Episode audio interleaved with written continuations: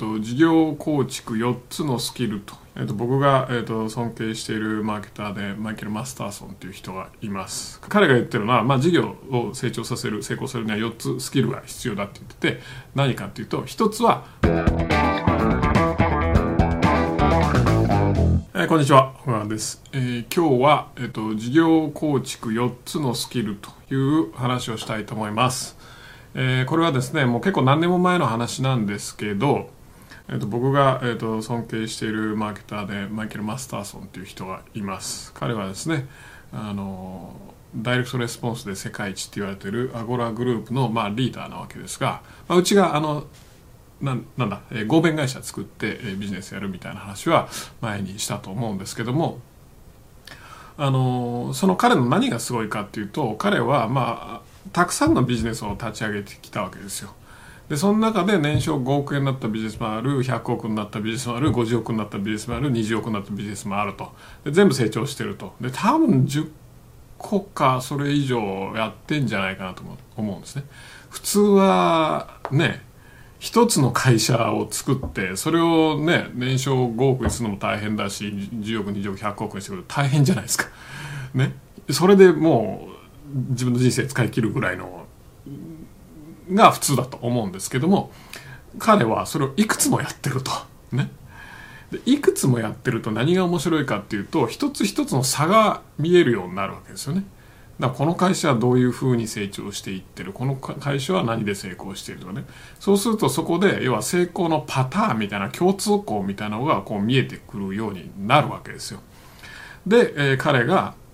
まあ何年間もやってきてで何が一番重要かっていうのをあの事業構築には、まあ、4つ重要なスキルがあるというふうなことを言ってました。で、まあ、それを教わってきたんですね、まあ、ちなみに余談なんですが、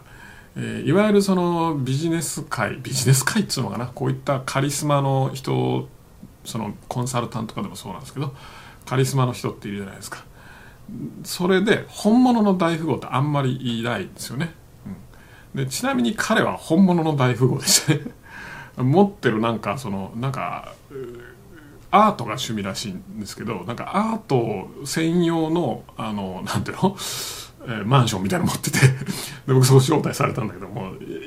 わけわからんアートがいっぱい並べてあるんですよ。僕全く価値わかんないですからね。ただまあすごいんだろうなみたいなのがわかると。ですげえ高級車があのそこのガレージみたいなところに置いてあると。金持ってんなみたいな感じで、えー、のところもあり。で一方でなんか変な別荘みたいなの持っててその別荘は僕前にビデオで出したかもしれないですけどもなんだか東京ドーム何個分つったかな忘れたけど でっかい池があってねその周りを回ってもうこれメンテするだけでもすげえ大変だろうなみたいな感じなんですけどあのその池からワニが出て大変だとかねそういう謎の意味のわかんない話がね。でそこにあまりにも広いからなぜかいとこが暮らしだしたとかね。謎の現象が起きてて。東京ドーム何個分つったかなちょっと忘れましたけどもそれぐらい広いなんか別荘を持ってたりとか一体お前はどこに住んでんだみたいな話なんですけどもまあそそれぐらいの大富豪この人は本当に本物の大富豪なんだなというふうに思うような感じだったんですね。でちょっと話それますけどもあの大富豪だからめちゃくちゃこう金遣いがそうやってねあの荒いというかその高級品にこう まあ見えてるっていう感じがすると思うんですけど実はそんなことなくてあの実際ね、えー、アートとかっていうのは基本的にあの資産なわけですよね売れば儲かるわけですよ。ね、あのアートに投資するというのもあるぐらいだから。だからあの単純な無駄遣いではないですよじゃあ高級車っていうのはすげえもう完全にこれねあの無駄遣いに近いと思うんですけどもすげえ高級車だなっていうのもあの僕見せてもらったんですけどあのその彼がマスターソンが「これいくらすると思う?」みたいなね「えー!」みたいな わかんないじゃないですか僕そんな車詳しくないし「えー!」っつって「えー、まあ3000とか5000とかですかね?」みたいなわかんないから適当に言ったんですけどでかその飯食いに行く時にその車乗せまってブーンと乗せまって「これね実はね600万円なんだよ」とか言って 600万？普通の車じゃねえかみたいなね。だから普通の車をめちゃくちゃ綺麗に何ていうんですかねこうメンテしてえー、でそういうアートギャラリーの中に置かれたら高級車に見えるわけですよね。うん、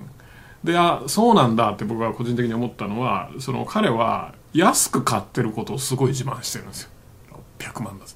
高く買ったことを自慢するわけじゃないですよね。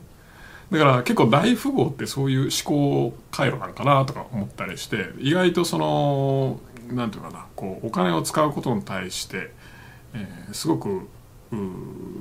ななんとかな抵抗があるというかか安く買うこと自慢みたいなねちなみに余談もう一つ入りますけどあのそのマスターソンのパ,、まあ、パートナーというかそのアゴラの創業者もいるわけですよね。ビルっていう人まあ、こ彼ももちろん大富豪年商でだから今で13001400億円ぐらいの企業のオーナーですからでかつ利益率めちゃくちゃ高い企業ですからそこのオーナーはもう腐るほど金があるわけじゃないですか。でその彼もあの安く買うことにすごくあのこだわりを持ってるらしいですね。だから別になんか贅沢品とかそんなに持ってないと。で実際アゴラのその本拠地に行ったらそのたくさんビルを持ってるわけですよ。でしかもねなんかなんていうのかな向こう日本のそのこういう高層ビルとかじゃないからアメリカの昔からある古いお城みたいなね作りのあのビルなんですよ。この中で仕事すんのみたいなね。ミュージアムみたいなね。なんか博物館みたいなビルを持ってるわけですよ。でその辺のなんか地域の一帯のたくさんビル買ってるみたいなんだけどあのまたそこで、えー、秘書みたいな人が僕のとこ来て「なあなあなあこのビルいくらしたと思う?」みたいなもう知らんがなみたいな話じゃないですか。ね、で行く全然そんな俺ビルなんか買ったことないししかもアメリカだししかもこのね博物館みたいなもの分かるわけないとねいや全然全く分かんないとね何億円なのか何十億円なのかちょっと分かりませんねみたいな話したらあの2ドルだって言ってるんです 2ドルみたいな。2ドルでビル買えんのみたいなね。なんかそのビルに何か、なんか借金がついてたのか抵当がついてたのか忘れましたけど、なんか変なのがついてたらしいんですね。で、2ドルで買って、で、そういうの全部きれいにして、あの、今使ってんだみたいな話なんですけど、そうやって安く買うっていうことをすごく、あの、こだわってるというかね、そこに対してこうなんていうかな、よっしゃっていうふうに 思うらしいんですよね。やっぱ大富豪たちは。一方でね、あまあいいや、その話いいか。まあさて、4つのスキル何かっていうと、えー、彼が言ってるのは、まあ事業を成長させる、成功するには4つスキルが必要だって言ってて、何かっていうと、1つはマーケティング。ね。で、1つはセールス。で、もう1つは売れる商品を作る技術。で、もう1つは利益を管理する技術。ね。で、この4つが必要だって言ってるんですね。あ、なるほどなと。でその中で面白かったのがあのこの中で一番重要なのは何ですかって聞いてこの中で一番重要な僕はマーケティングかなとか思ったんですけどこの中で一番重要なのは何かっていうとセールスだっていうんですね。セールスみたいな。ね。マーケターにねマーケティングを理解したいんだったらセールスを理解しないと無理だっていうふうに言うんですね。セールスっていうのはダイレクトマーケティングでのセールスっていうのはまあもろに我々がやってるのはセールスライティングですよね。セールスページを作ったりセールスビデオを作って、えー、それでかんなんとか営業とかじゃなくて間接的に売るっていうような技術ですけどもあのそれがやっぱり決定的な要素でそのダイレクトマーケティングであの成功していくにはね、まあ、ダイレクトマーケティングって言ったらもうインターネットネットでやるビジネス全部ダイレクトマーケティングですからあの、ね、ネットで成功するんだったらぐらいに捉えてもいいんじゃないかなと思いますけどもそのセールスライティングの技術がないとやっぱ事業で大きく成功することは難しいだろうみたいなことを言ってるんですね。でもう一つ面白かったのは何て言ってるかというとセールスっていうのはそもそもね不自然なことをすることなんだよって言ってるんです。どういう意味かっていうと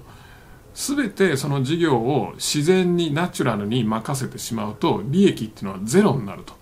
なんでかっていうとお客さんは安く商品を欲しい。できればただで欲しい。安く欲しい。安くいいものが欲しい。でそこに納品する業者は、えー、その原材料なり何なりの納入する業者はできるだけ高く買ってほしい、ね、これは普通じゃないですか。だからこっちは安く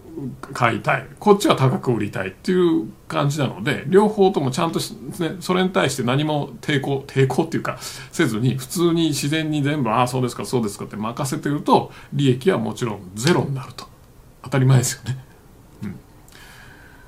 だからその中で、その自然な重力みたいのに反発する力がないと利益は出ませんと。ね。だからセールスっていうのはそういった自然な力にあの反発する行為だから詰まるところ不自然な行為なんだと。ね。不自然な力だと。だけどもその不自然な力をマスターしない限りはマーケティングとかできるようにならないしあのまあ事業は利益出ないし成長することもないよっていう話をしたんですね。おなるほどなと面白い見方があるもんだなと思ったんですがもう一個面白かったのがその中で4番目の利益を管理するスキル、これは優先順位が一番下だって言ってるんですね。一番最後に来ること。でもう一つ、まあ、なんで一番最後に来るかっていうと、そのスキルっていうのは、外から買うのが一番簡単なんだって言ってるわけです。まあ、確かにそうなんですよね。利益を生み出す人、まあ、売り上げを上げる人、セールス、マーケティングができる人っていうのは世の中にまあ、あんまりいないですよね。だけども、利益を管理するスキルを持ってる人っていうのは結構世の中にたくさんいるわけですよ。だから自分自身でそういったあの力をつけなくてもそういった力を借りればいいと買えばいいというようなことを言ってるんですね。まあ世の中にはたくさんの会計士とかねあの、まあ、税理士は利益管理できるから分かんないけども